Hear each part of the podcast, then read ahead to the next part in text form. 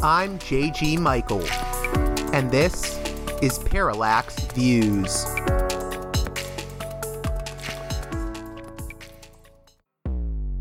Hello, this is Mike Swanson. In a few moments, you're going to listen to another segment of Parallax Views. But before you do that, let me tell you about my new book, Why the Vietnam War. It's a sequel to my previous book called The War State, which has lots of positive reviews and Amazon's been out for years. But this one is a more detailed case study of how American empire national security state operate using Vietnam. And I believe it shows also how things work today, how policy is actually made and why. So grab the book on Amazon.com, Why the Vietnam War.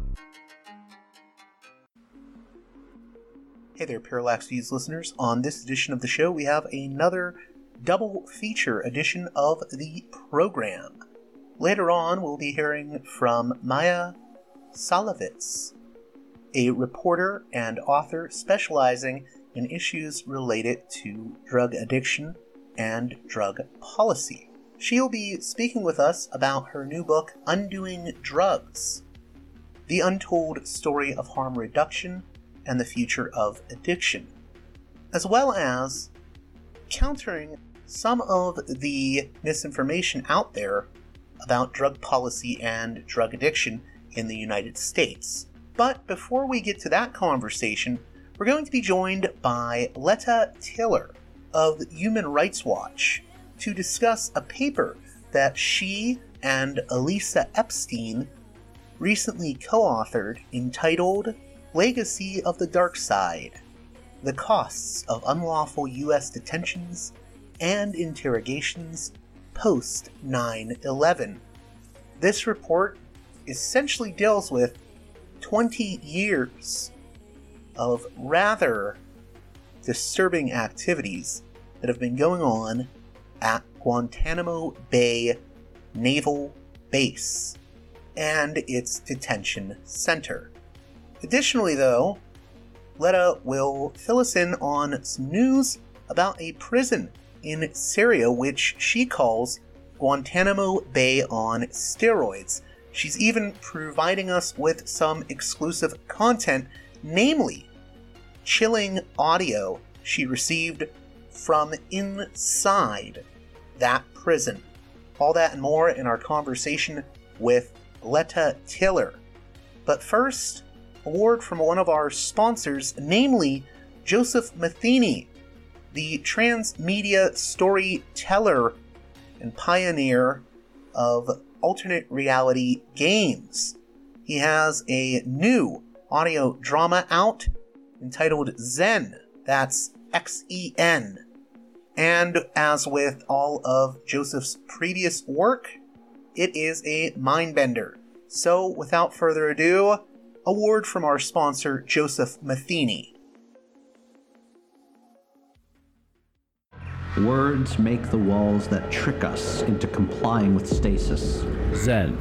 The Zen of the Other is a work that follows one man as he attempts to find his way through the jumble of modernity that envelops us all and threatens to strangle us in its tentacles longer than night. Call me Ezra. Names are not important. Cast into a world where the liminal overlaps the world of the paranormal philosophical speculation. Shadows, the void are all painted over. Magic of the deep dark night.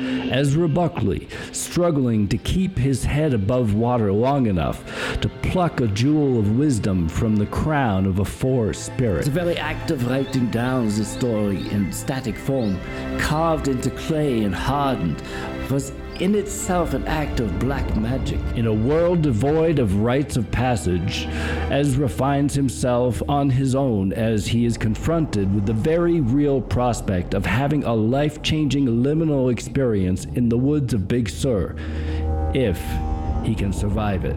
Back to zero. Which for me, those days seemed like where the forces of nature wanted me to reside. Is it even real? Is it the legendary watchers of Big Sur phenomena or something else? Xen is a work that confronts the questions of identity, modernity, life, the other, and the place for rites of passage in the modern world. Where mystery reigns supreme. Xen, The Zen of the Other, the audio play. Available now on digital.panicmachine.com, Spotify, Deezer, Apple Music, and your favorite streaming service.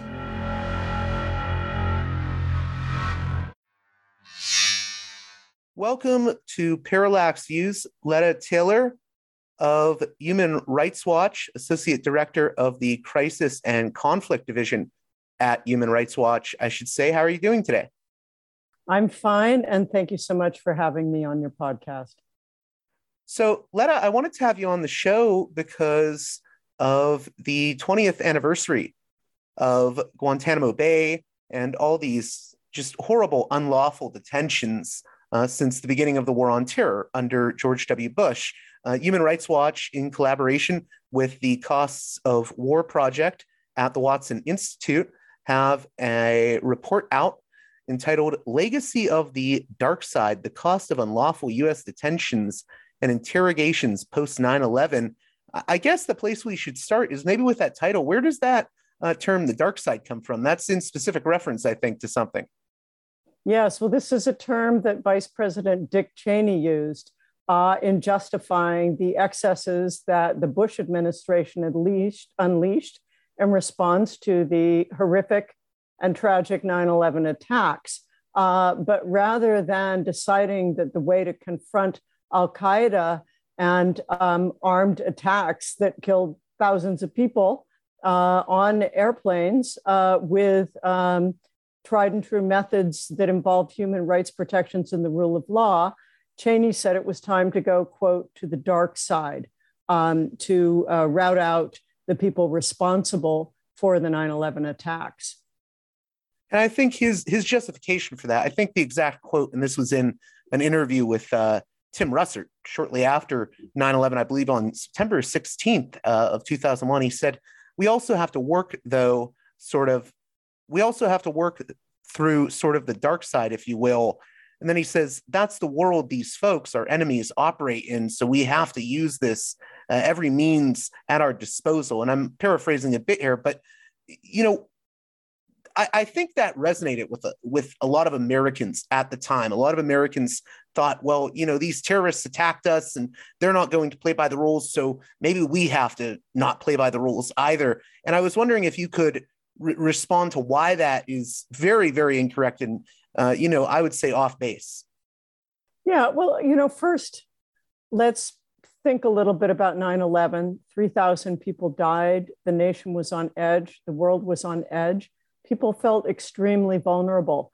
And this is historically the time when people are feeling at their most vulnerable and under attack, that they're willing to embrace what Cheney called the dark side, that they're willing to lower their standards and cast aside their own morals um, and laws uh, because uh, they want someone to protect them.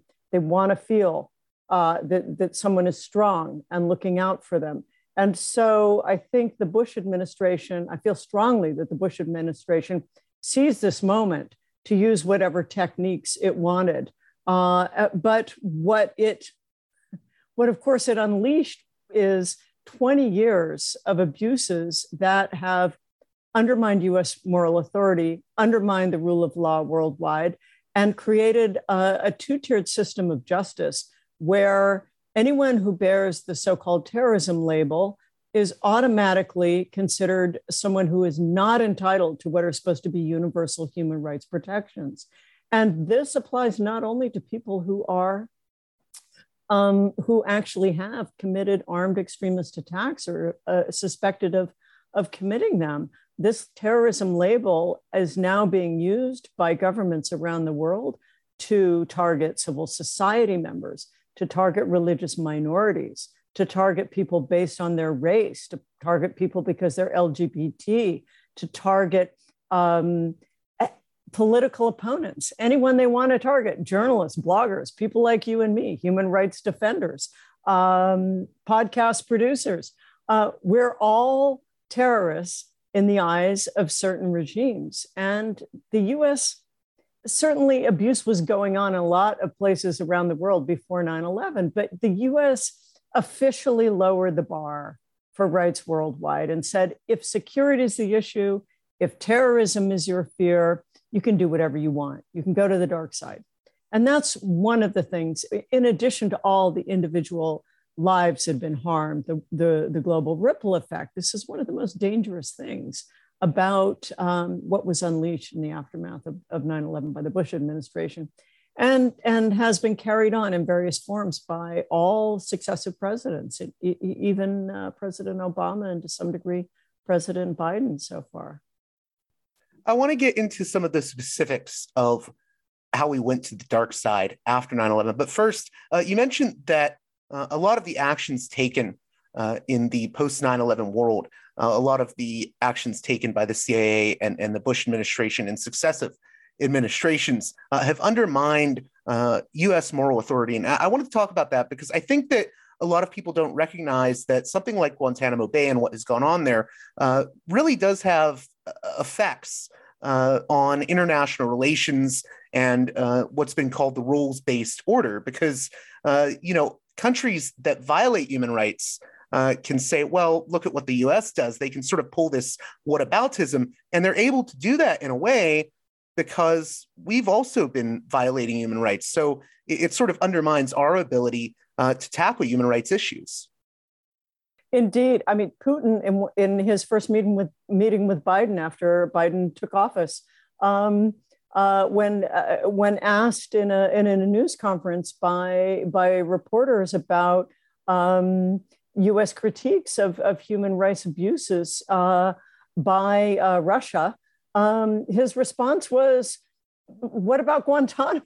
I mean, this is who is the who is the U.S. to talk? And it's not just Russia; it's Cuba, of course. Um, loves every every anniversary of Guantanamo because uh, it's allowed to crow about the um, about all the um, the uh, the horrific things that have happened at, in Guantanamo, which is of course on Cuban soil, um, and def- deflect criticism of the way that it's locked up political opponents um, and and other abuses. And I remember this even back when I was a journalist before I joined Human Rights Watch, going to Cuba's and to report on uh, roundups of dissidents there who were thrown into horrific prisons.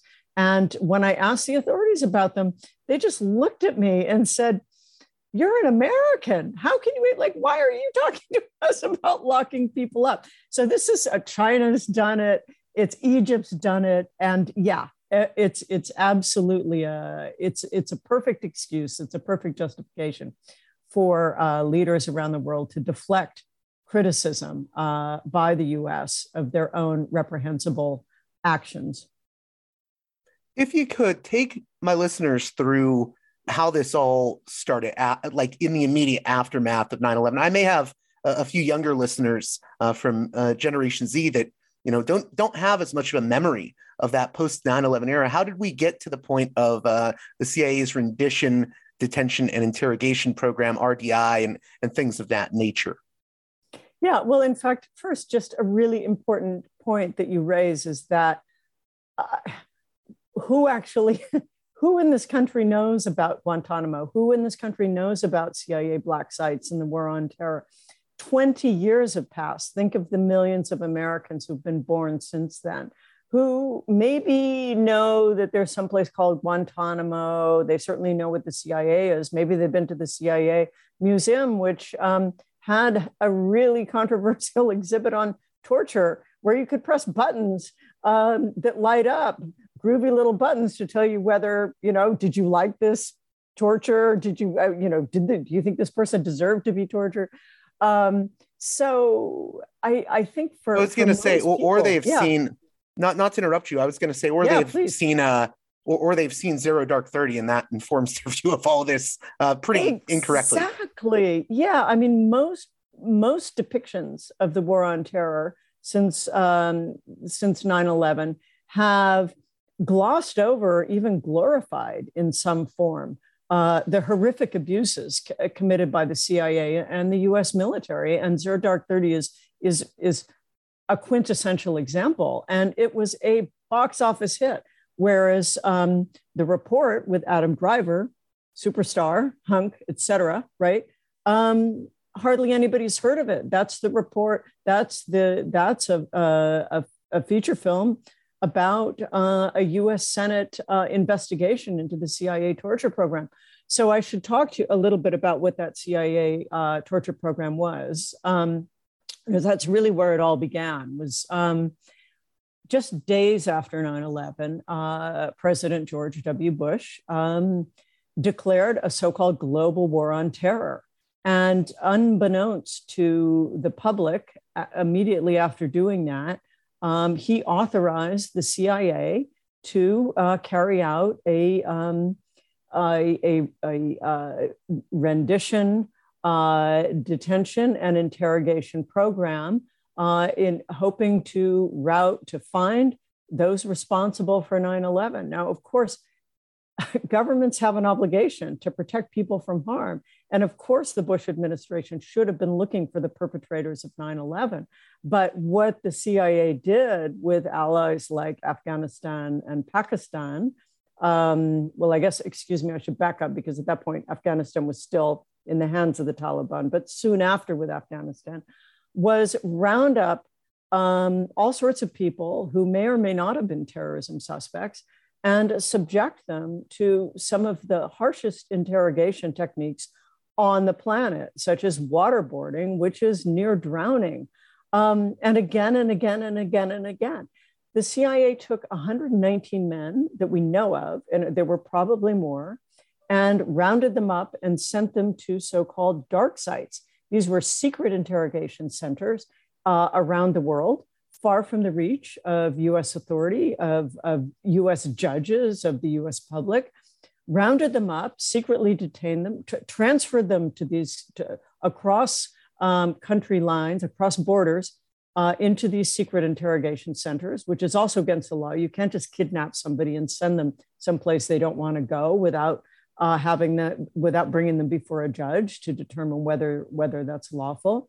So then they're placed in these so-called black sites, and and the name I think uh, describes it aptly: windowless places where uh, um, unknown secret places where interrogators tortured many of these men, at least 39 of them, with, with extreme techniques. So, waterboarding, which I men- mentioned, rectal feeding, which is actually taking pureed food and putting it up the rectum of interviewees, that is a form of rape, actually.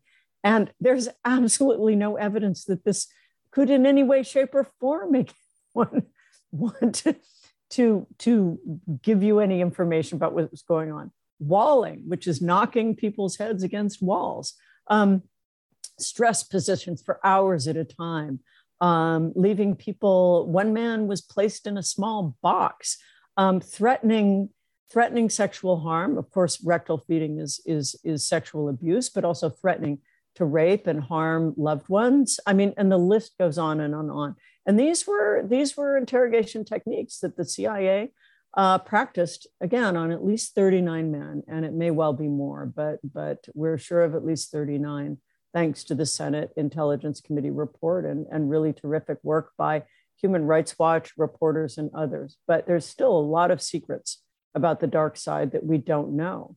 And one reason is that the Senate Intelligence uh, Committee report on, on CIA torture remains secret to this day. Only, only the summary, which is very long, but is less than one tenth of the total report, has been made public. And, and also, those 39 that are currently detained at Guantanamo, 27 of whom I, I believe are held without charges, uh, that doesn't even you know, that's only uh, scraping the surface in a way because you have what I, I think 780 uh, men and boys who have been held by the U.S. military at Guantanamo since 2002. Absolutely, and um, many the when Obama took office, and even be, even before took Obama took office, these CIA black sites had pretty much stopped uh, been been were inactive, and that's in large part because they didn't work. And one thing I really want to emphasize here is that not only is torture unlawful and unconscionable, but it's also just really stupid counterterrorism policy. It hands a recruitment card to group like groups like Al Qaeda and ISIS, um, and it it there, there's absolutely no um, guarantee at all or evidence that anyone who's tortured is going to uh, reveal information that's truthful. People will say anything they think that their interrogators want them to say when they're tortured. And this has been proven time and again. And in fact, there was no actionable intelligence produced from this torture. So when Obama took office, he and he he declared no more CIA black sites, and he um, said no torture. This is unconscionable. This has to stop. He also pledged to close Guantanamo, where, as you said, 780 men, um, mostly and boys, mostly men, but also 15 boys, had passed through. But in fact, that was the first or second day that Obama took office. Fast forward, here we are in 2022, 20 years after the opening of Guantanamo. It remains open. 39 men are still held there, 27 without charge. And the nine, the five 9 11 suspects detained there have yet to go to trial. 20 years after 9 11, the victims of this attack have not seen justice served on these five suspects. Why is that? Because the US created an inherently flawed uh, s- system to prosecute the, the suspects, and because the suspects were all brutally tortured. I should say there's no, no such thing as br- torture that is not brutal, but the interrogation techniques were, I would say, went above and beyond to be creatively evil. I mean, again, getting back to rectal feeding, what is that all about? What, you know, what that is just simply uh, waterboarding. What is the point of this? So there's no justice on top of everything else. There's no justice for the for for 9/11. Um, so Guantanamo, unlike the CIA black sites, unlike military abuse at places like Abu Ghraib and uh, and Bagram in Afga- Abu Ghraib in Iraq and Bagram in Afghanistan, uh, the the abuses by the U.S. continue at Guantanamo. It's a living legacy of of the abuses of 9/11, and as such, I, I'd say it's really become the most enduring legacy of the of the excesses of 9/11. And again, people in in the United States may not be aware of this, but I can assure you that millions and millions of people around the world are very much aware of what Guantanamo is. They are very much aware of what the dark side has been. They are very much aware that there are still 49 men, all foreign Muslims, because everybody who passed through Guantanamo was a foreign Muslim. They are still held there, these 39 men, and the majority of them have never been charged with a crime, and only two of the 39 men held there have even been convicted. So it's it's absolutely incredible to me that the U.S. keeps keeps this prison open, knowing what a recruitment card it is to to uh, groups like ISIS and Al Qaeda.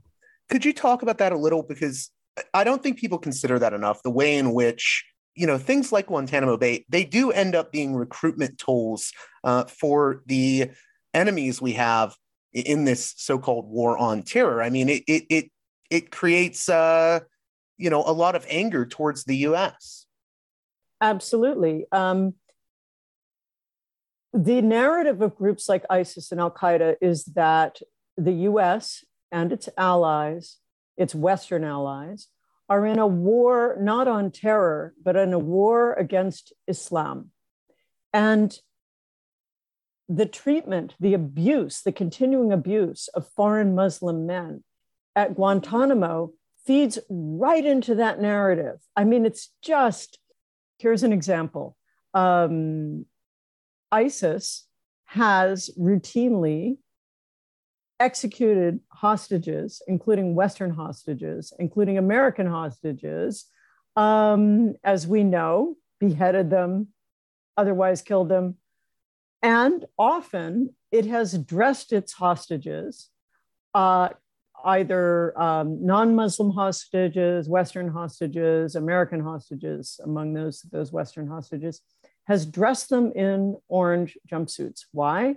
Because the, the prisoners at Guantanamo were dressed in orange jumpsuits when when they were first uh, first imprisoned there. So then they execute them on on video and they disseminate these horrific videos. Why? To say this is what you did to us, so this is what we're going to do to you. So it's I mean it's the the strategic blunder that the US is committing by continuing to keep Guantanamo open is, is massive. And yet, for reasons that are beyond me, um, we Guantanamo is still open. I guess I shouldn't say it's reasons that are still beyond me because it's it's it's political cowardice that is keeping Guantanamo open, and it is opposition within many in Congress, which isn't which is in turn because these members of Congress are also political cowards. Um, one of the reasons that uh, Obama did not close Guantanamo, which was one of his first vows as president, and one reason that um, Biden, a year into his uh, presidency, has not yet closed Guantanamo, although he also vowed to do it, uh, is that Congress has blocked funding, for example, to transfer detainees for detention in the, on the US mainland. Um, so it is a very po- politically challenging uh, task to close the prison, but I don't think it's impossible. I just want to add to that really briefly because I, I know there will be people that will say, well, you know, if you listen to, to some of the things George W. Bush uh, said at the onset of the war on terror, he, he was sure to say that uh, we are not against Muslims. And, and, you know, Barack Obama would make a, a distinction between Muslims and, uh, you know, groups like ISIS or Al Qaeda. And that may be true, but actions speak louder than words for a lot of people. And you have to think about the perceptions of uh, people who see what Guantanamo Bay is and what it does. Absolutely. And even um, the, the, the rise of the far right and the extreme right uh, that is committing violence um, has been growing exponentially in the US, uh, in Europe, in many countries in the West. And this, yes, the West has finally started to catch up with that trend and realize, oh, we have to get serious about this. But it was rising exponentially. The, the violent right wing extremism was rising before uh, Western governments started to publicly worry about it. And this also just fuels the perception that the only kind of armed extremists that the West is worried about are the, the Islamist extremists. And, um, and this is what message does this send to anyone who is Muslim? And there's been an enormous amount of domestic targeting of, Mus- of Muslims in the two decades since 9 11.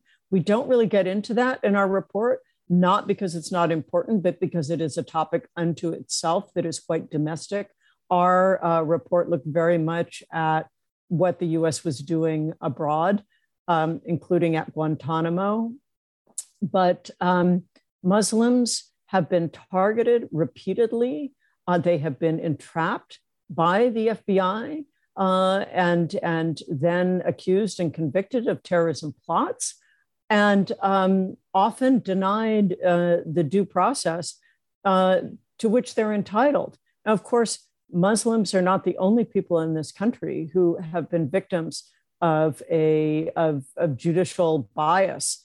I mean, look at what happens to African Americans time and time again in our judicial system. Look at what happens to Latinos in our judicial system. So this is not, and, and poor whites for that matter. So I think, you know, this is, this is not something unique to Muslims, but certainly in the so-called war on terror, there, there were all kinds of repercussions in Muslim communities, incredibly invasive surveillance, um, a documentary really worth watching, The Fear of Being Watched, uh, about one uh, one community. Um, I think it was in Michigan, uh, where um, pretty much the entire community, Muslim community, was under surveillance. So, what does this do also domestically? What message does this send to Muslims who are trying to live their lives in this country and who think that, as per our constitution in the US, that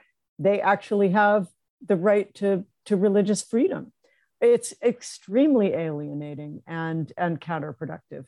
And also, I like sort of trying to get people past the whole is this a left issue? Is this a right issue? Because ultimately, you know, if you're, say, a, conservative and you're worried about where your taxpayer dollars go, there's a lot of money that has gone into uh, Guantanamo Bay.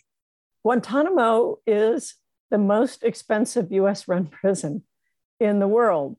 Uh, it costs about 13 million to 14 million dollars per prisoner per year to run Guantanamo, um, to detain the 39 men there. And that so that that compares to I think less than 80, yeah, less than $80,000 a year for a prisoner in a supermax prison in the US. So let's think about that a little bit. So this war is not this war on terror is not only illegal, immoral, creating a bigger stain on, on the US reputation, uh, lowering the bar worldwide. Um, it's also draining taxpayers' dollars. Nearly five and a half trillion dollars have been spent in the US that we know of in the so called global war on terror, according to the Cost of War Project at, at Brown University. Uh, which which um, commissioned this this report that I co-authored on on the dark side. Um, nearly five and a half trillion with a T dollars in the past 20 years.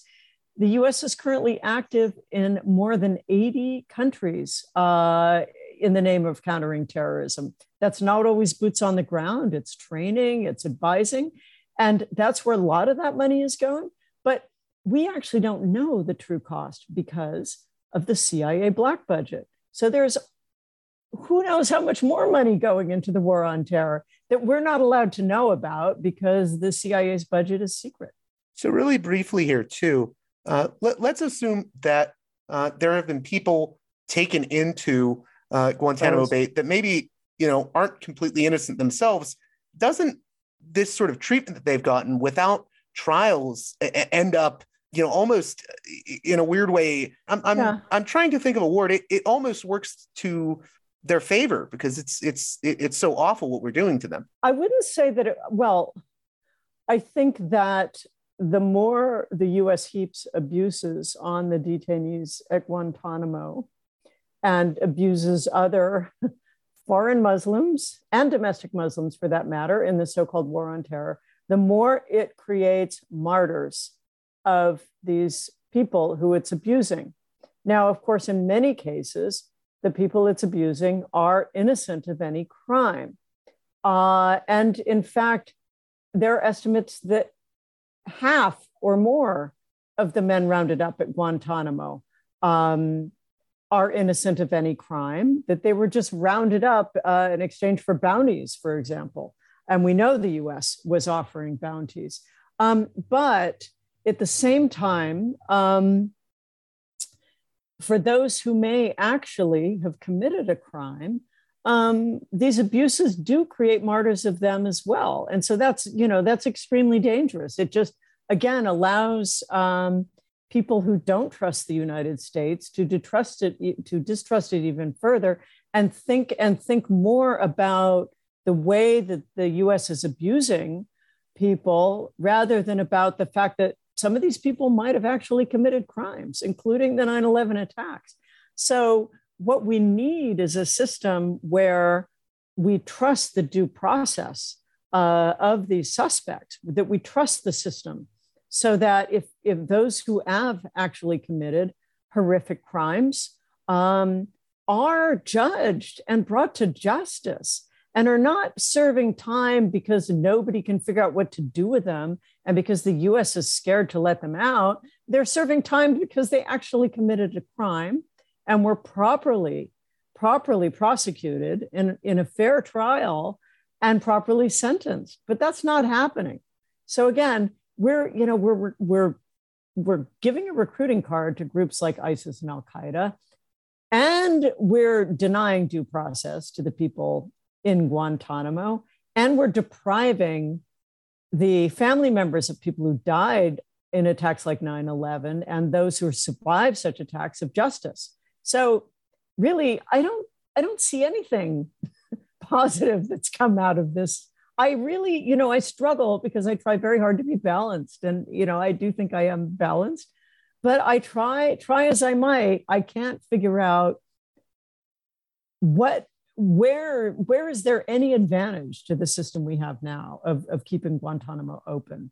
And in not reckoning with two decades of abuses why won't president biden release the full senate torture report? Why aren't all the photos of the abuses at abu ghraib made public?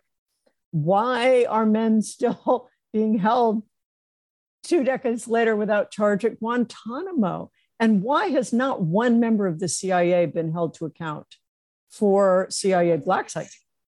No US officials have been held account. Lower level US military um, members have been prosecuted and received pretty much slap on the wrist sentences um, for some of the abuses in military detention. Uh, but the CIA, um, which in some cases tortured people to death, uh, has not one member of the CIA has been held to account, nor ha- nor George W. Bush, nor any member of his cabinet. And um, Human Rights Watch for years has been saying that key cabinet members of George W. Bush and Bush himself should be criminally investigated for uh, the crimes committed during the war on terror.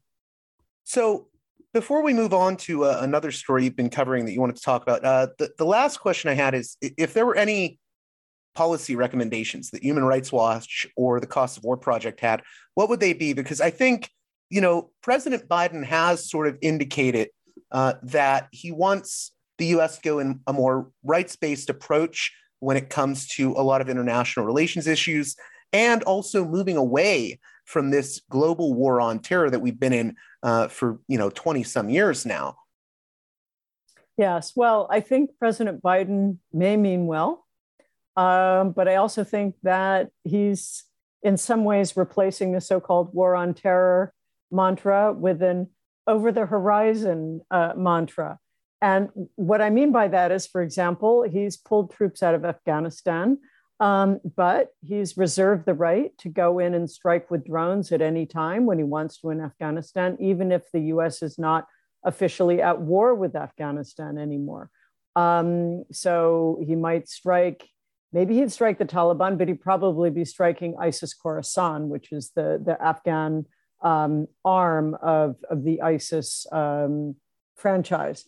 Uh, so, um, over the horizon strikes, what does that mean? That means that the US sends in drone or other aircraft um, to, to take out terrorism suspects. Uh, and maybe there are special operations, um, special forces on the ground from time to time. But basically, the US keeps its hands clean. It sends in its drones.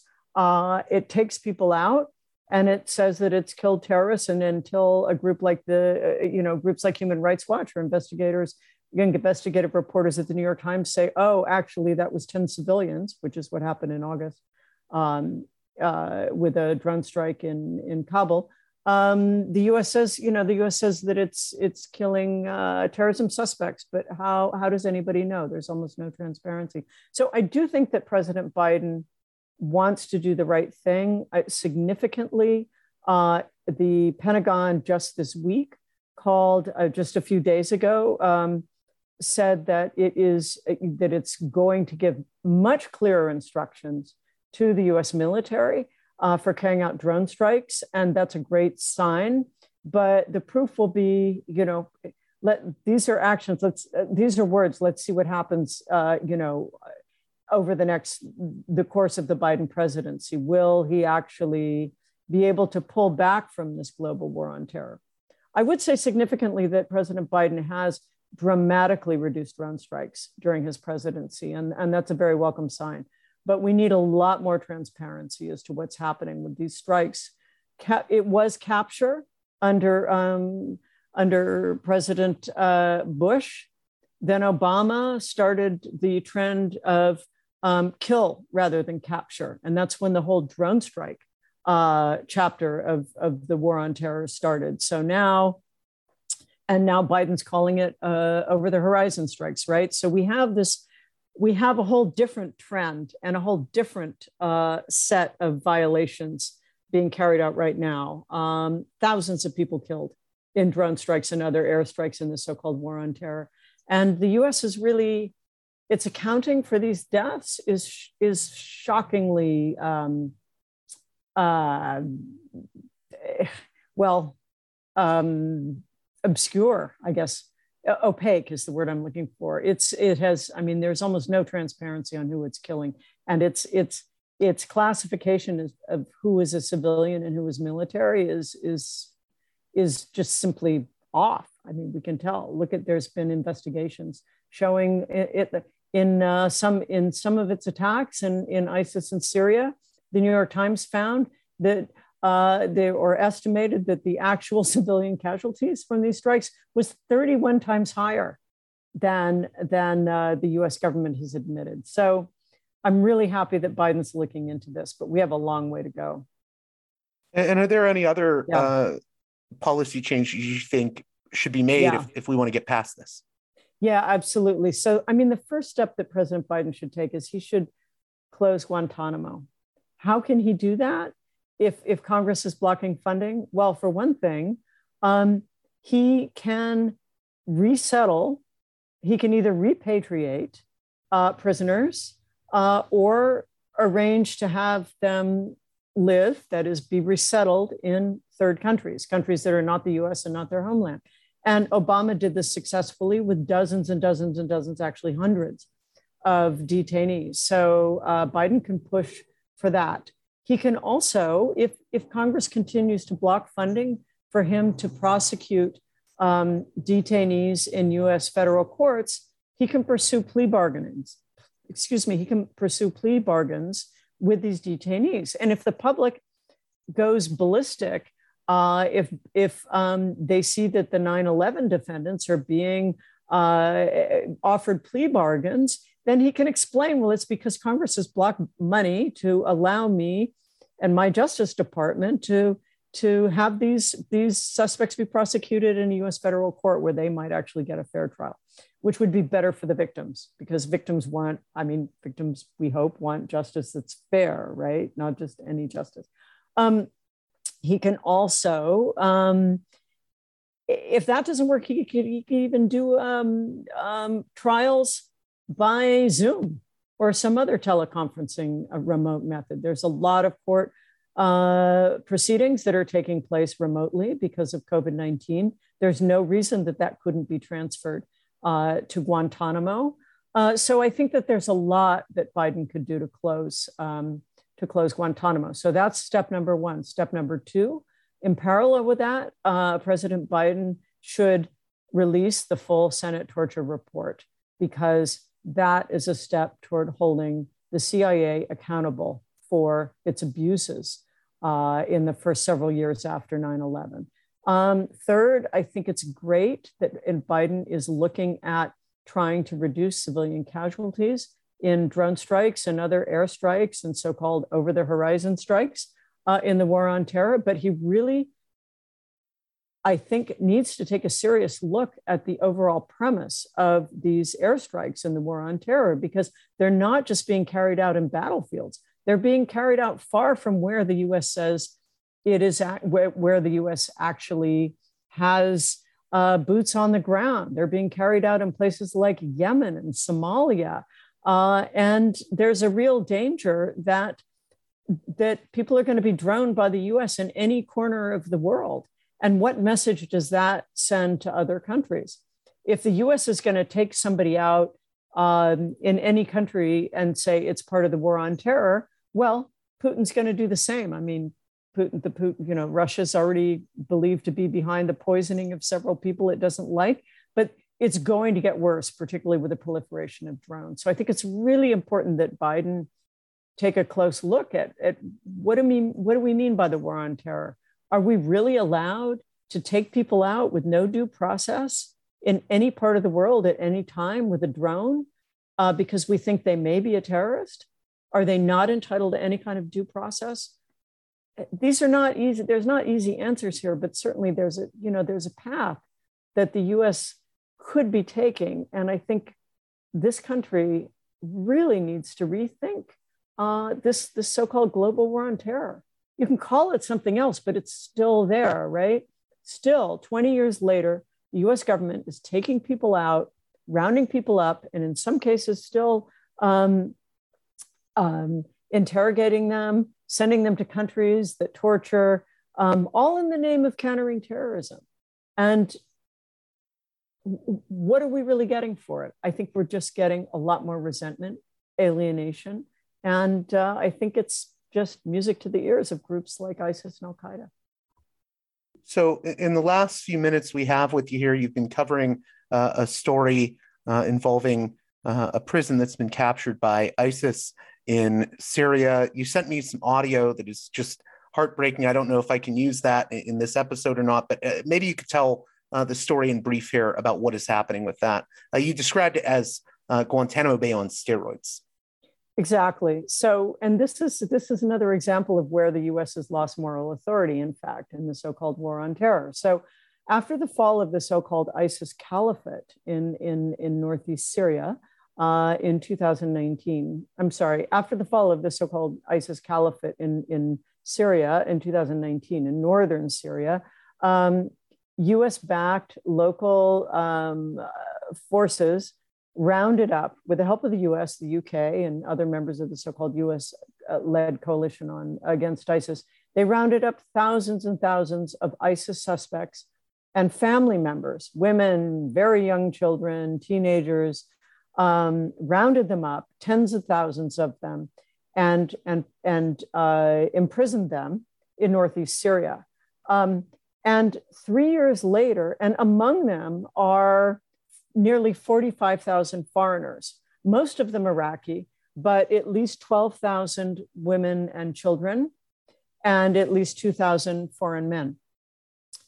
These foreigners are being held in locked camps and prisons for women and children, and in, I'm sorry, locked camps for women and children, and in prisons for men, but also 700 boys um, of whom at least 100 are from 20 different nationalities. Now, what happened this past, and the conditions in these, in, in these prisons are horrific as they are in the camps. This past week, ISIS assaulted one of these prisons, the biggest prison, holding at least 3,500 men and boys, 700 boys among them, and and and broke it open. And there were massive riots and uprisings inside the prison. There was a huge prison breakout these lo- the local uh, fighters called the SDF, uh, backed by the US and the UK, rounded up a lot of these uh, prisoners. But in the meantime, they lost control of the prison. So there had been a, a, battle, and as we speak, it's ongoing. Perhaps by the time this airs, you'll know what the outcome. There's a battle ongoing for the final wing, wing of the prison. So for the past week, 700 boys, along with thousands of adults, were held inside this prison that was partially controlled by ISIS and caught in the crossfire of attacks by US Bradleys, uh, by US airstrikes, by local forces on the one hand and ISIS on the other.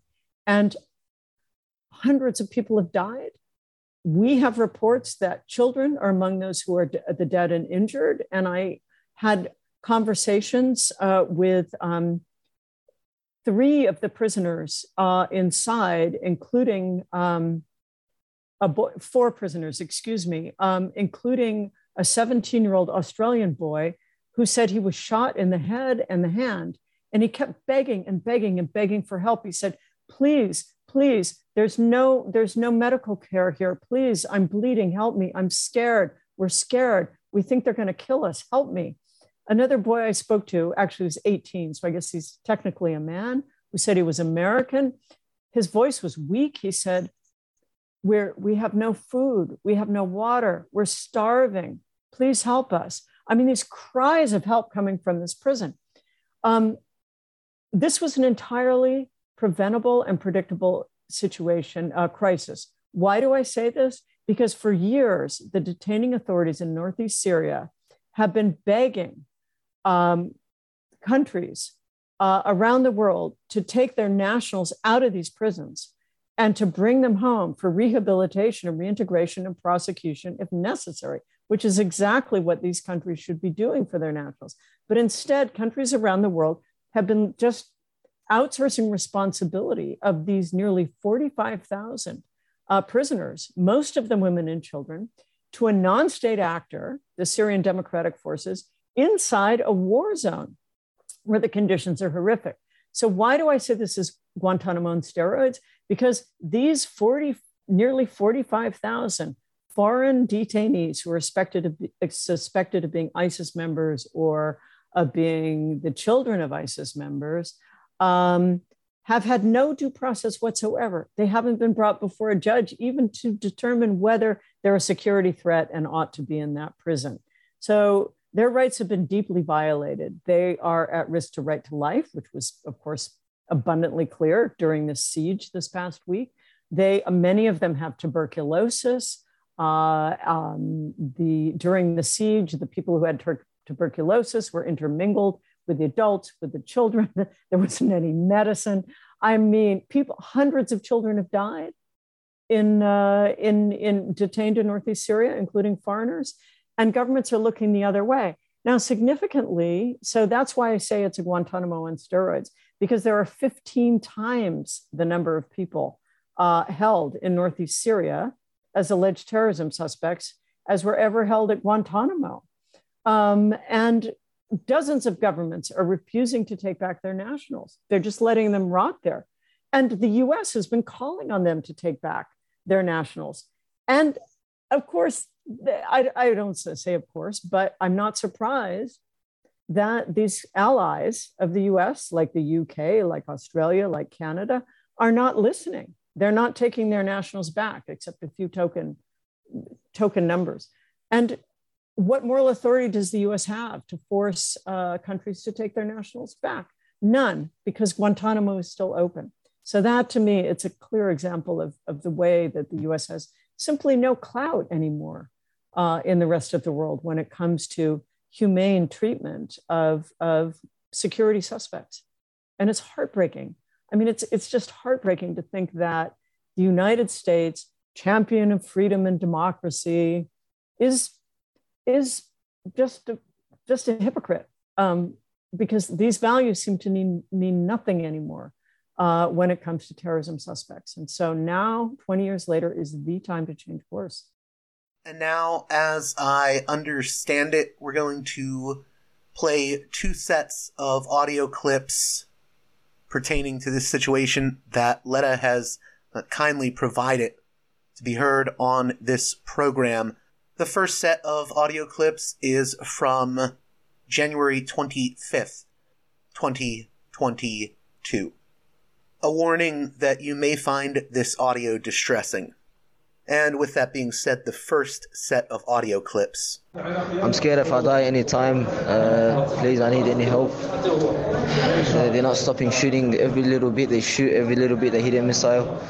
I don't know what to do. Please help me. My name is. I'm Australian. Uh, I'm 17 years old. I just got shot by Apache. My head's bleeding. I have injury in my head in my hand. There's no doctors here that can help me.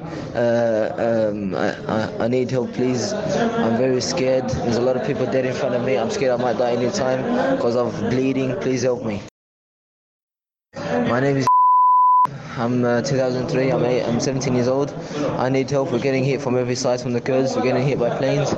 It's very hard here. I'm very scared. We just uh, are seeing a lot of bodies of kids, eight and eight years, 10 years, 12 years. My friends got killed here. I'm very scared. I'm by myself. There's a lot of people dead. A lot of people injured. People are screaming next to me. People are scared. I really need help. I really want to come back home. Please help me. This before they hit, they joined the people that were cooking, and uh, this is where I got injured. Uh, you can see the pots in the back to the fire, and they just drained them out of nowhere.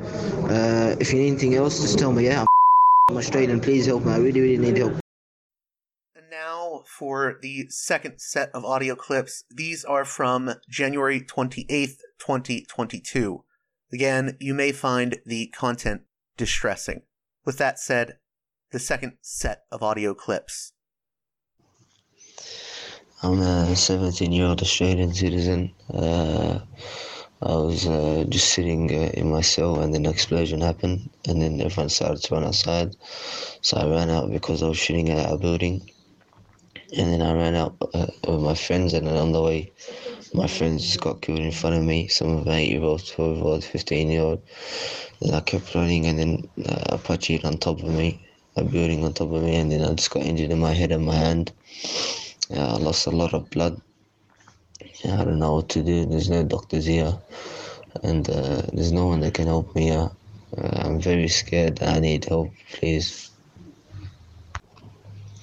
15 or 20 uh, got killed, and a lot got injured.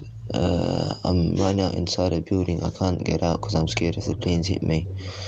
Uh, and all I know about that is a lot of dead and there's a lot of injured now, especially outside on the on the streets and that you can see from the windows here. There's a lot of bodies, dead bodies, and that, and uh, there's a lot of injured people here screaming from uh, uh, pain and that, and it's very scary. I don't know what to do. And uh, right now we're scared to stay even inside the buildings because they're threatening us to bomb the buildings and uh, we don't know what to do. We're really, really scared anytime they can come bomb these buildings. And uh, so just please help us. I want to thank you again, Letta Tayler, for coming on Parallax Views. Thank you so much. It's been an absolute honor to be uh, on your program, and I wish you the very best of luck with your future podcasts. It's really terrific that you do this work. Thank you.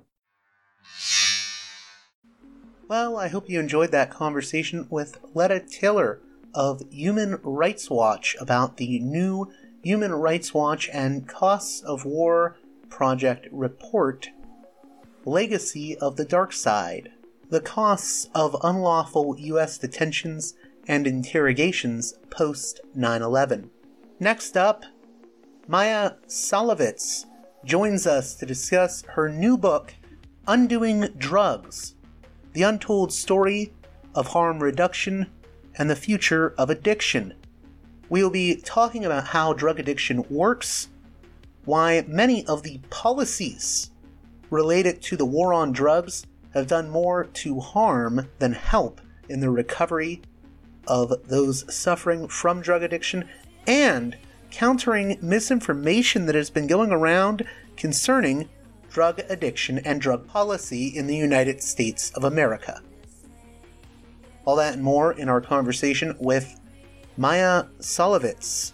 But first, a word from one of our sponsors. I wrote The Big Balloon, a love story, a memoir collage during quarantine. My legs swelled up at the computer. I took pictures of objects in my house. Each image inspired a wormhole of chain linked recall. It's funny, disturbing, and scary honest.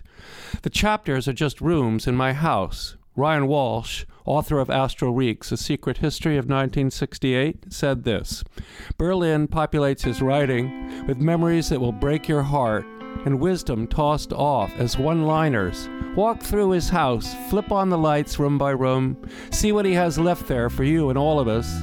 All of my bands, Orchestra Luna through the Nickel and Dime Band, find a place here. But there's a deeper cut into my non musical queer life and those I've loved friends, family, portraits, and weird observations. Part Andy Rooney, part David Sedaris, part Proust, a stretch. You can read about it on my website, berlinrick.com. You can buy this beast of a book on Amazon, Bookshop, Barnes, and Noble. Thank you. Welcome to Parallax Views. Maia Szalavitz, author of Undoing Drugs The Untold Story of Harm Reduction and the Future of Addiction. How are you doing today? I'm good. And you? I am I am doing great and I'm glad we could get you on the show because I've been noticing a lot of uh, what I would say is misinformation or, or disinformation uh, about issues surrounding ad- addiction, uh, criminalization and decriminalization. And I, I wanted to start with maybe uh, giving listeners an idea of uh, where you're coming from on this issue and your background. Sure. So I've been writing about drugs and addiction for at least 30 years at this point. And I had my own addiction in my 20s and was just sort of stunned by how crazy this area is where there's just myth after myth after myth and most of the stuff that people believe about drugs and addiction is just not true. And so i kind of ended up making a career out of it because it was just so ridiculous. And also for for a writer it was a very rich area because it's just like the conventional wisdom is always so bad or maybe not always but for the most part and could you talk a little bit about the thesis of uh, the book Undoing Drugs? Sure. So it is the first ever history of harm reduction. And harm reduction is the idea in drug policy that we should stop people from getting hurt rather than stop people from getting high. And that the primary goal should be let's avoid hurting people rather than let's try to stop people from having euphoria via chemicals.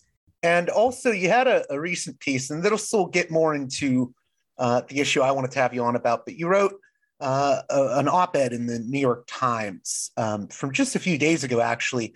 Uh, I've covered drug policy for three decades. Here's why I'm looking to Oregon. Uh, what is going on in Oregon that uh, has you sort of excited about the direction things are going? Sure. So, um, they are the first state to completely decriminalize possession of all currently illegal drugs. So heroin, methamphetamine, cocaine, fentanyl, whatever. Um, and the point I was trying to make in the piece is just that we're all about oh we need to reduce stigma we need to like you know see people with addiction as human beings and and you know there's all these summits on stigma and everything like that but criminalization is the hugest engine of stigma that we have it is entirely about creating stigma in order to deter people from using drugs. It obviously hasn't been working so well at doing that, but it certainly is good at giving people a criminal record and then making it very difficult for them to recover. And so, this whole idea that we should criminalize drugs to send a message so that people won't use them, this has clearly failed. And nobody can actually give me a good argument for what we do right now, which is arrest people for possession. We don't provide treatment. We don't do anything other than that. They go to jail for a few days or maybe a week or two. And now they're out and they don't have, if they have an opioid problem, they don't have a tolerance anymore. And they're something like six to eight times more likely to relapse and die of an overdose um, in that situation because their tolerance is uh, so low now that they've been, you know, left to withdraw in jail with no help. Um, so, okay, so nobody can give me a good argument for this, but they want to make an argument. Oh, we can just uh, arrest people and force them into treatment and that that will solve the problem. First of all if we tried to treat everybody we arrested for drugs in the united states we'd instantly run out of treatment. Um, secondly it's really you know arrest is not a good tool for the diagnosis of addiction. Um, arrest is really not a good healthcare tool in general and so this is a really ridiculous way to deal with something that everybody now says, oh, it's a disease, we should destigmatize.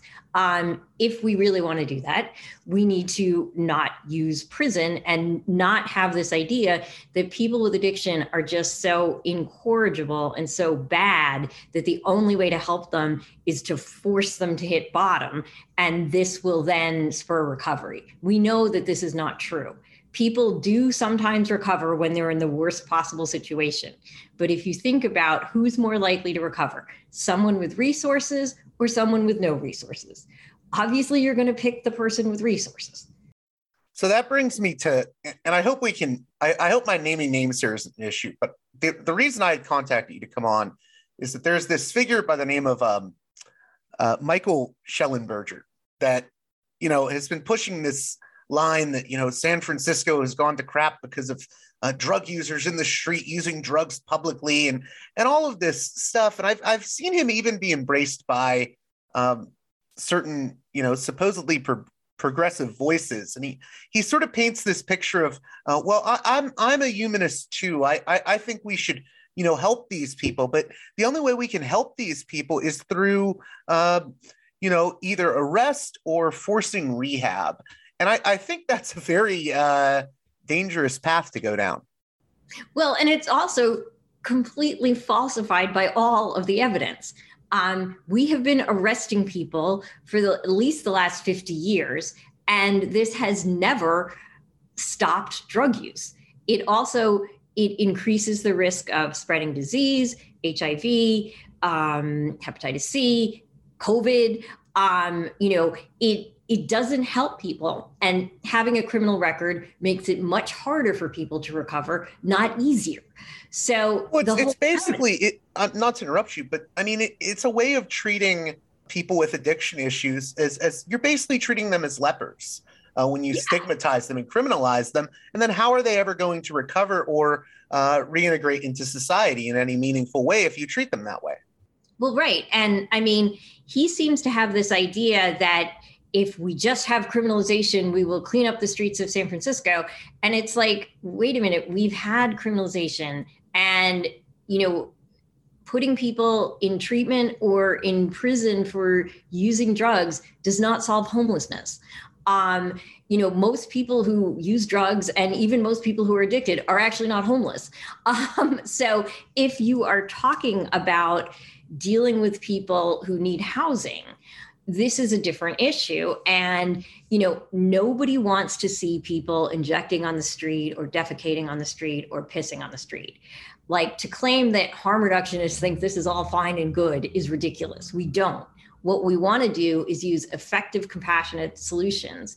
And this means that uh, coercing people should be the last resort, not the first resort, especially because if they do have addiction, addiction is defined as compulsive drug use that continues in the face of negative consequences. In other words, negative consequences is the one thing we know will not work. Um, so if we actually want to, you know, and I mean, it's a real issue. Nobody wants, you know, their kid to see this. Um, people who are injecting on the street don't want to be there. Um, it is, you know, it's it's to no one's good to have a situation like that. So what you have to do is offer services that meet people where they are. And this sometimes look like, oh, you're tolerating this, but what you're actually doing is bringing people in. And when you bring people in, and when you treat people as humans with dignity and respect, they tend to respond better. It's like people live up to or down to your expectations. And if you treat somebody as a worthy person, they may just begin to treat themselves as a worthy person.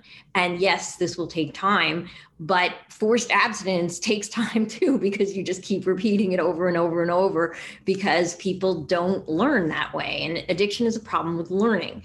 So, for example, if you want to try to teach somebody piano, um, you know, if you just like hit them if they play the wrong note and you don't teach them anything, this is not a very effective way of teaching and this is what we do in essence with addiction. We just say, okay, um, we think you're bad. We think your coping skills are bad. We're going to punish you until you stop taking the only thing that you feel makes life worth living. That is really going to be an effective way of treating people, not. Are you familiar by any chance? I'm assuming you're familiar with, um, I think it's his name is um, Johann Hari? Johan, yes, uh, yes, I know him. Yes, yeah. I, I, was really influenced by his book because it, it, seemed very intuitive to me after reading it. That I think the book was um, "Chasing the Scream," but yes. he sort of talks about how you know if people have you know support systems uh, and and friendships and connections with others, they're more likely to have a better path to recovery. And I, I think there's a connection between the sort of dopamine hits we get from our social interactions and the ways in which we, we can get sort of um, rushes from from drugs as well. So i think uh, there's a real social element to all of this. I hope you understand where i'm going with that. Yeah, well, I mean, you know, I I also just wrote a piece recently for the New York Times about um, how to people with addiction, opioids feel like love, and there's a reason for that pharmacologically and physiologically, which is that the brain opioids that our brain naturally produces are there in order to make things that are good for us. And social contact is one of the most important things for a social species. It's there to make things that are good for us feel good and make them relieve stress. so when you have, let's say, somebody who is isolated and lonely, their physiology is going to be very much involved in stress. They are going to feel more stress. They are going to experience the symptoms of stress. If it goes on long term, it will increase their risk for all sorts of things from obesity to cancer. Um, so if you if you recognize that people who use drugs most of the time are people who are feeling left out, isolated, unable to connect, and then they find that you know this love that they often didn't get in childhood or couldn't really fully experience in childhood now they get this feeling from this substance. Why wouldn't they do it? So you have to understand that we have this completely false image of people with addiction. We tend to think that they're just out there being hedonistic having the greatest time in the world and the only way to stop them is to be really cruel to them. The thing is if you've ever had addiction it is not fun. You are not having the best time of your life. You know, you might get an occasional high, but for the most part, by the time you're addicted, things aren't working so well, and you're just compulsively chasing your tail. And your life has gone to hell, and you are not doing the stuff that you know you could do. Um, so, it's just we have it really backwards. And this is not to say that there aren't some people who are truly antisocial and very nasty people who have addiction there are such people in the rest of the world as well. They may be slightly overrepresented amongst people with addiction, but the fact is that most people with addiction are not inherently antisocial. And most people with addiction are trying to self medicate something, which is often childhood trauma, mental illness, or other forms of despair. So if we just stop seeing it as, oh, these are lazy people who want extra pleasure, and start saying, oh, these are people who are hurting, who are trying to feel okay, um, we will then move towards much better ways of dealing with the problem because jail does not make people feel okay and connected. And I was going to say, I think most of my listeners would agree with what you're saying, but uh, assuming I have uh, a few listeners that sort of buy uh, the sort of line they hear when they watch, I don't know, like Tucker Carlson or something like that. Uh, what are the best pieces of evidence we have to say, hey, uh, this sort of so called tough love approach is not working? Well, for one, there is absolutely no correlation between rates of drug arrests and incarceration related to them and rates of drug use. So if this were working, states with more arrests should have less drug use, and states with fewer arrests should have more drug use. And there is absolutely no correlation. And this is also true on the international scale. In fact, there may even be an inverse correlation so that um, the people who do the harshest stuff actually have the worst problem. Now, that could be reverse causality, i.e., people freak out because they have a big problem when they get coercive, um, regardless of the fact it doesn't work. It just doesn't work. And we know from the medical definition of addiction that it's not going to work and we know from real life experience that you know why are people getting arrested you know hundreds of times over and over and over again if this is such a good way of dealing with it you know now certainly relapse is a reality in addiction treatment and people will often have a series of um, relapses before they get into stable recovery. Um, but that is not the same thing as sending somebody to jail over and over and over. Um, the you can see progress with people who are working towards recovery. With jail, it just you know rips the carpet out from under people over and over. And you know, if you look at okay, what happens after jail? Are people more likely to get into recovery or less? They are less likely to get into recovery. Are they more likely to die by suicide or less? They are more likely to die by suicide. Are they more likely to get HIV or hepatitis C? Yes. Um, there are no positive effects of this policy. It is just failed. So, then what are some policies that we could put in place that would help the situation more? And how, how do you sort of explain uh, to people who've been misinformed, um, about this topic, you know, these are the policies that would work.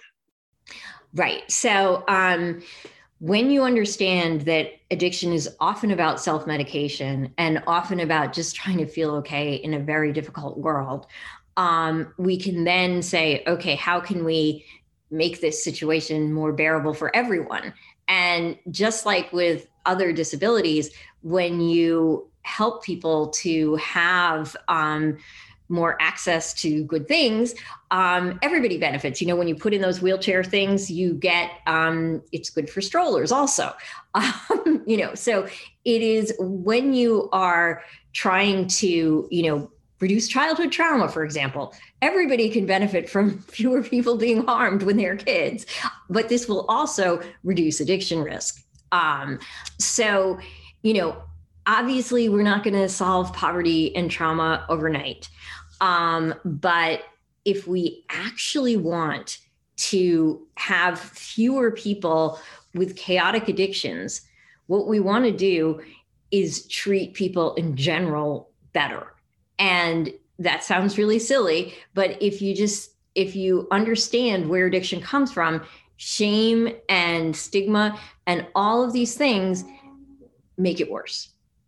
You know, people with addiction often hate themselves. This was certainly my experience.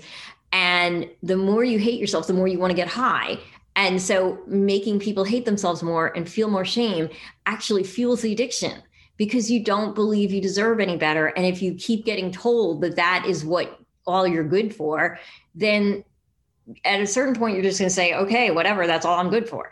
Um, so, you know, the better way to approach it is first of all decriminalize possession because all of the hundreds of millions of dollars that we spend every year on locking people up for possession only makes things worse. And this is what oregon has done. They took away the um, criminal penalties for um, so it's basically like getting a traffic ticket. And you if what happens if if a police officer encounters somebody with drug possession they give them a ticket. And if they call a hotline and get an evaluation, they don't have to do anything else. Um, now, ideally, they call the hotline, they get an evaluation, and they say, hmm, okay, that sounds like maybe I should try that. And now I have access to treatment um, that sounds like it might be a good fit for me. Um, so it works that way. But, you know, we don't have donut courts for people who overeat we do not have you know alcohol courts for people who drink and don't harm anybody else. And we don't have cigarette courts to try to like stop people from smoking. Um, we recognize that these are health problems and that most people will quit eventually um, often with help. Um, so instead of um, you know treating this as a criminal problem, we actually have to put our money where our mouth is and treat it as a medical disorder. And that's what Oregon is doing. They're about to spend, I think it's $270 million um, on expanding treatment. And apparently they started out with a pretty lousy treatment system. And, you know, people were arguing, well, you can't decriminalize before you get the treatment in place. But of course, you're never going to get the treatment in place without decriminalizing. So, because you know, there's only a limited amount of money. Um, so doing that um, is really where we should be going. And and there is the example of Portugal, which some people have uh, lied about. Um, I, I, want to I want to talk in particular about that because that what yeah, what so, have people lied about with regards to Portugal, and what what is actually going on there? So what's actually going on there is that they decriminalize drug possession, and that means that similar to Oregon, which was modeled on Portugal, if you are caught in possession of a substance, you get the equivalent of a traffic traffic ticket, and you have to appear at something called a dissuasion committee, which will determine, okay, you're casual pot smoker, just go away and try not to get caught. Um, if you are a person, you know, who's you know really addicted, they might say, you know, well, it would be good if you get treatment. Um, if they're not ready to get treatment, needle exchange, um, safe injection facility. Um, they can refer to those things. Um, so the whole idea is to take punishment out of the equation. And people have claimed that, oh, when people go before these dissuasion committees, they're forced into treatment. That can happen. It happens less than 5% of the time. Um, and so, you know, this is not their their primary policy is to use the medical system, which they funded a lot of new treatment as they were decriminalizing. Um, so no, it's not about using police primarily to arrest people. And you know, if you shoot up in front of a police officer, are you going to get stopped and told not to do that? Yes, you are. But that does not mean they're taking you to prison immediately. And so people have taken advantage of the language differences um, in order to make it look like their policy is different from the way it actually is. Um, they rarely use coercion. Certainly, European places like Portugal have used police to clean up street drug scenes at some point. But when they do that, what they also do, and what they do first, is incredible outreach to get people into housing, to get people treatment, to get people mental health care, to get people whatever they need, basically. And only then do they use police. So it's absolutely not the first resort, which is what we do. And to claim that Portugal's system relies on coerced treatment is to completely distort what they actually do there. And I, I was going to say, you've actually, um, you have visited I Portugal have and you have spoken uh, to their Yeah. drug policy lead, and they are not happy with these people that are lying. No, no, and it's it's just like you know, um, it, it is just a terrible thing to take advantage of language differences and to um, you know take advantage of the fact that most Americans haven't been to Portugal and most Americans don't know what actually goes on there, and you know. Um, to say that Europeans never use police around street drug scenes is a lie but to say that that's their primary response is also a lie. It's just not what happens. You know their main response like for example switzerland um, they first they in the 90s uh, when hiv was hitting really bad there they allowed this park to be used for open injecting and open air drug selling and it got really crazy and really messy um, and so they decided, okay, this was really a bad idea because we've like attracted drug dealers and drug users from across Europe, and we have this mess here, and it's not producing harm.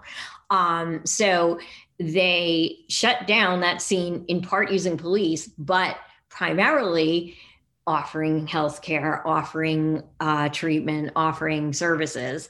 And when they did shut it down via police, the whole scene within a few months con- reconstituted itself in a train station, an abandoned train station near there.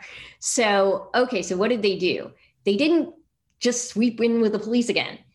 They went and they provided prescription heroin to a lot of people. They expanded access to methadone and other treatments. Um, they lured people into housing.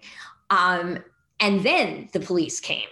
Uh, so it's just, you know, to say that that's their first response and that like this is the way you solve these problems is just silly. Um, you know, we certainly um, have had police sweeps that clean up or, you know, that that destroy um, housing encampments. This does not solve homelessness um, we have had for many, many decades um, a housing system for um, people who are unsheltered that requires them to be abstinent before they can get housing. And trying to be abstinent while you're on the street is not so easy and is really, you know, also trying to s- simply be instantly and perfectly abstinent when you've been using drugs for 20 years. Again, not going to happen overnight for the most part. So there's this whole approach called housing first. And the idea there is that you offer people housing and supportive services, um, but you don't require abstinence. You do require people not to be jerks to other people, um, but you don't require that they get drug tested or any of these things that um, really put people off from housing or just get them thrown out. Um, and this has been really successful. Um, nobody hears much about this, but this approach cut homelessness among veterans in the United States by 50%.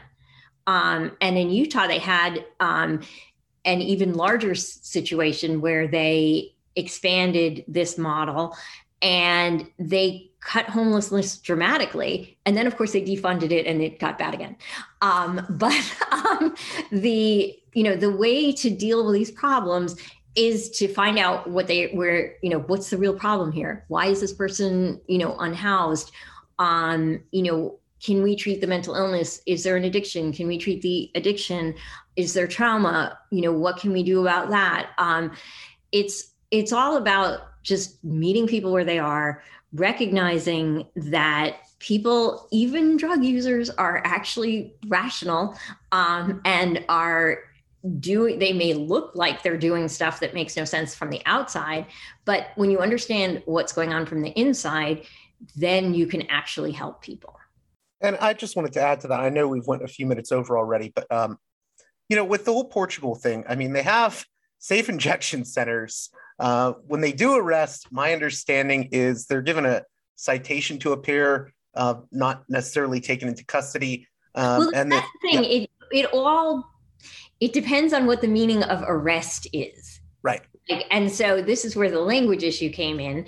Um, but basically, are you arrested when you get a traffic ticket? No, you're not. You're just given the ticket and then you're expected to appear or pay or whatever you're supposed to do. Um, and that is the way drug possession cases are handled in Portugal typically. They are not typically taken into custody.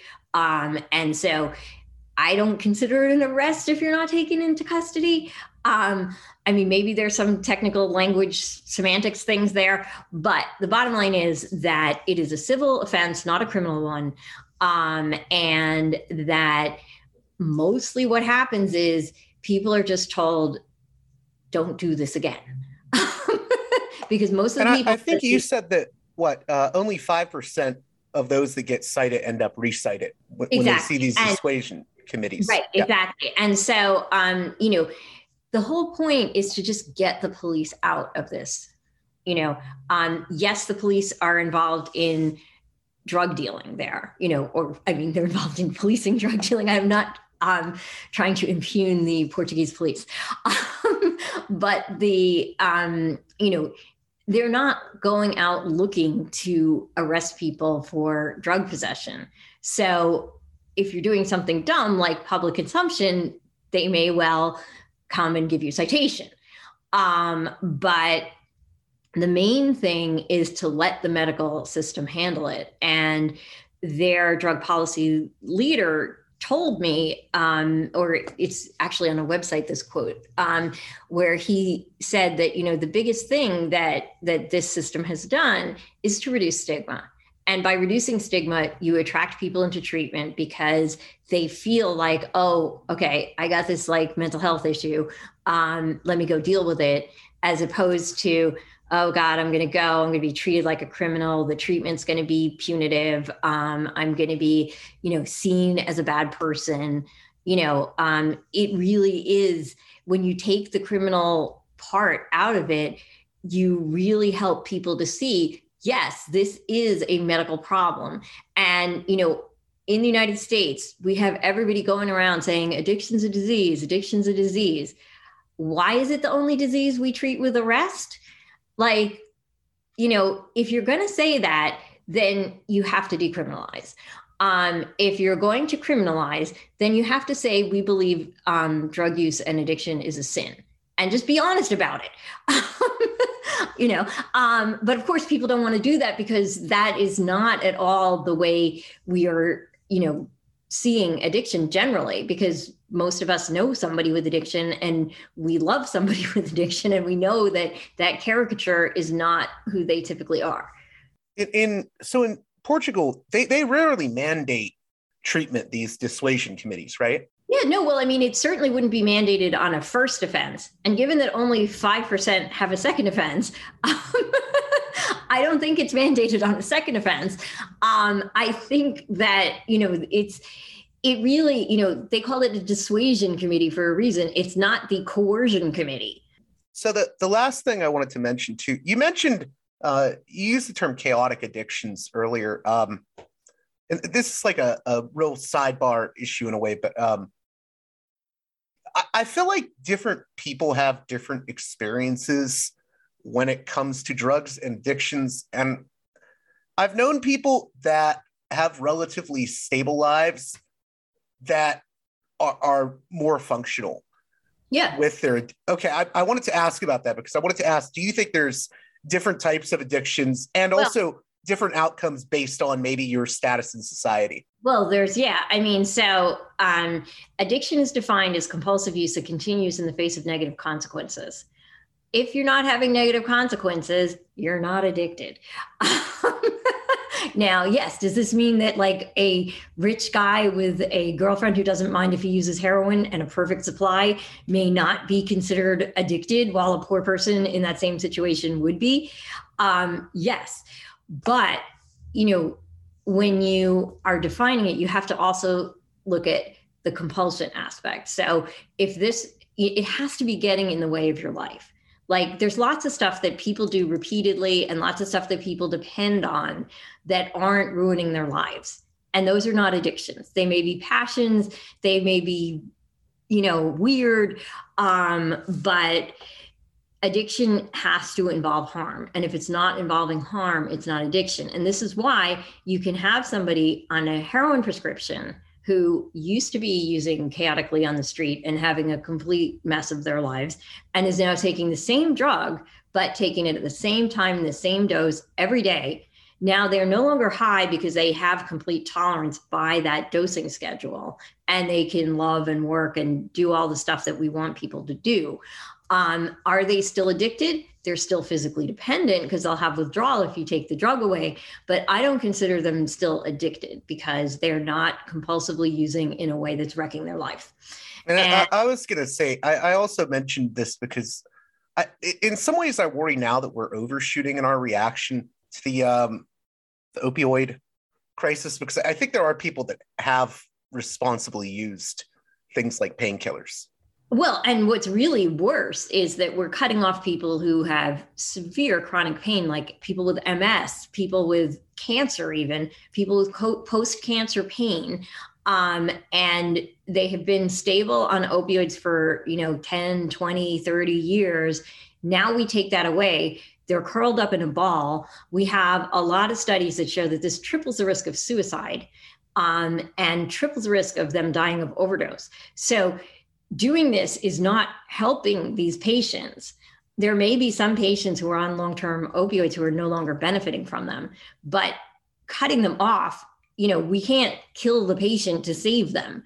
And that's essentially what we're doing right now. So the the whole situation where um, you know we've cut the medical supply so much that we're back to the pre oxycontin levels and we have in the same time period, you know, it dropped 60% since 2011. During the same time period, we have had a more than doubling of overdose deaths. So this did not, you know, solve anything. It, it made things worse. You know, I'm not to say that like we should continue prescribing opioids just to whoever walks in the door, but when you have a large population of people who are already either physically dependent or addicted or both and you just cut them off and you don't provide addiction care or pain care. Um, why would we be surprised when we get a street market that flourishes and that's full of fentanyls?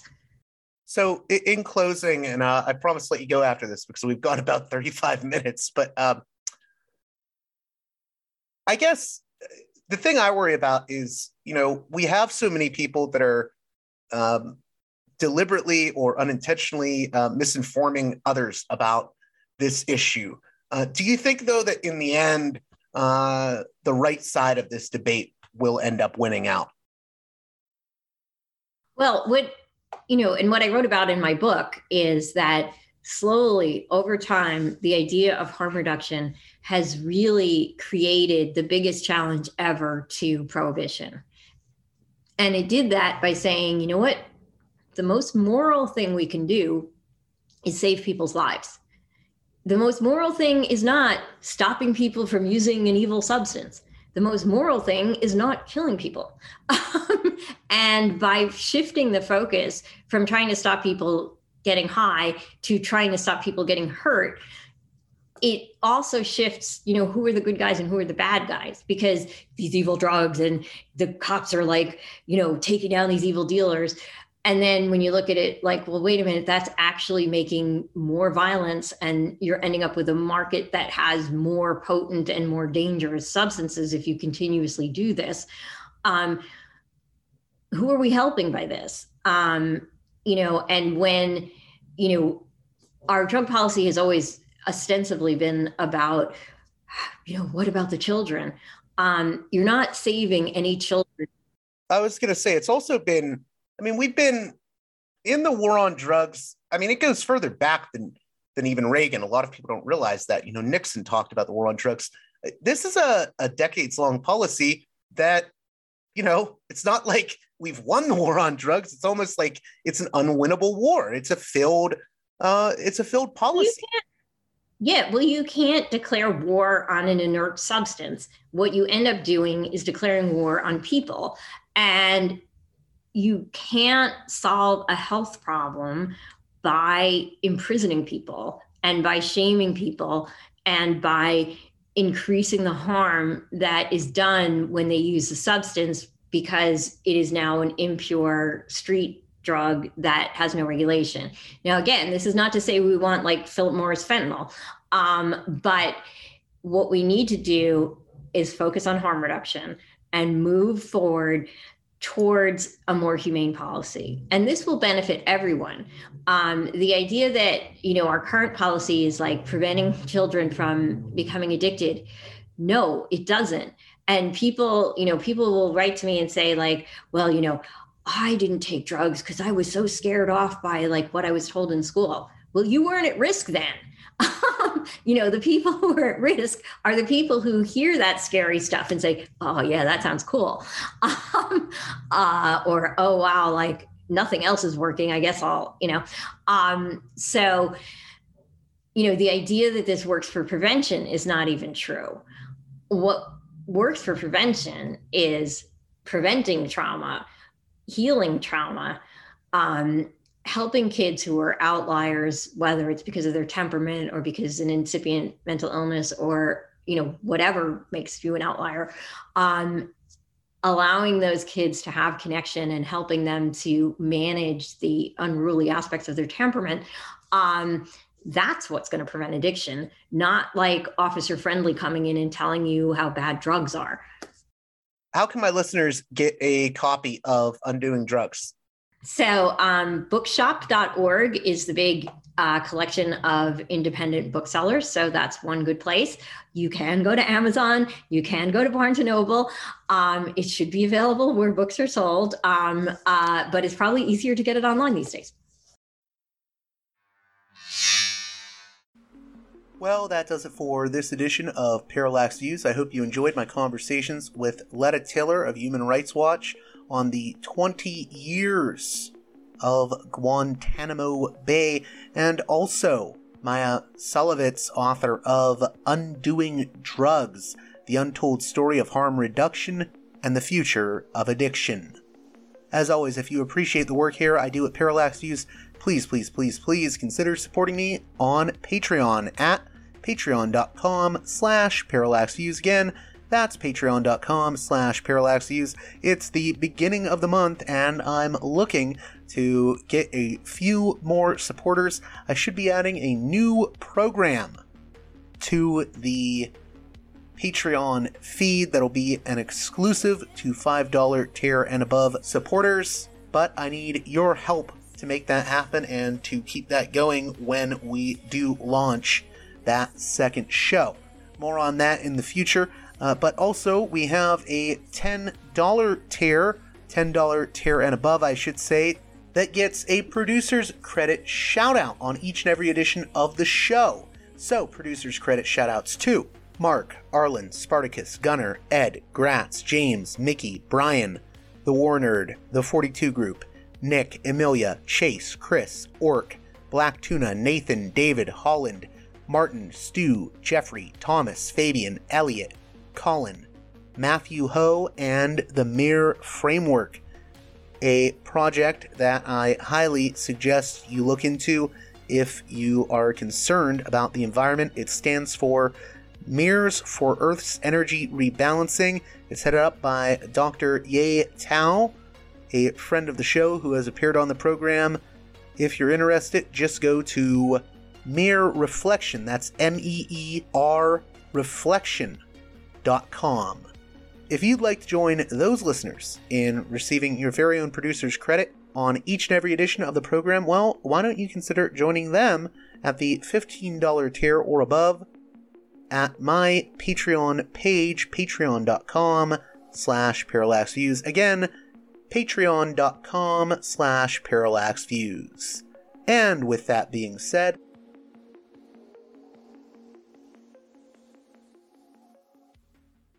until next time, you've been listening to Parallax Views with Parallax Views to Parallax Views with Parallax Views. The way out is not simply to say, don't do it, just to prohibit. It's nothing else. If we don't do it, others will be doing it like crazy. So, you know, we have to confront the problem. But no, basically, basically, I'm I know of the great anxieties, problems, new forms of control, but it's also new forms of freedom. This is why I always emphasize that uh, uh, internet and all this new digital stuff, it's a very ambiguous phenomenon, but it's the field of struggle. New forms of enslavement, but at the same time, new incredible forms of freedom. We have to accept the fight with no nostalgia for old, allegedly more authentic communities or whatever. I'm not afraid. I'm not afraid. I'm not afraid.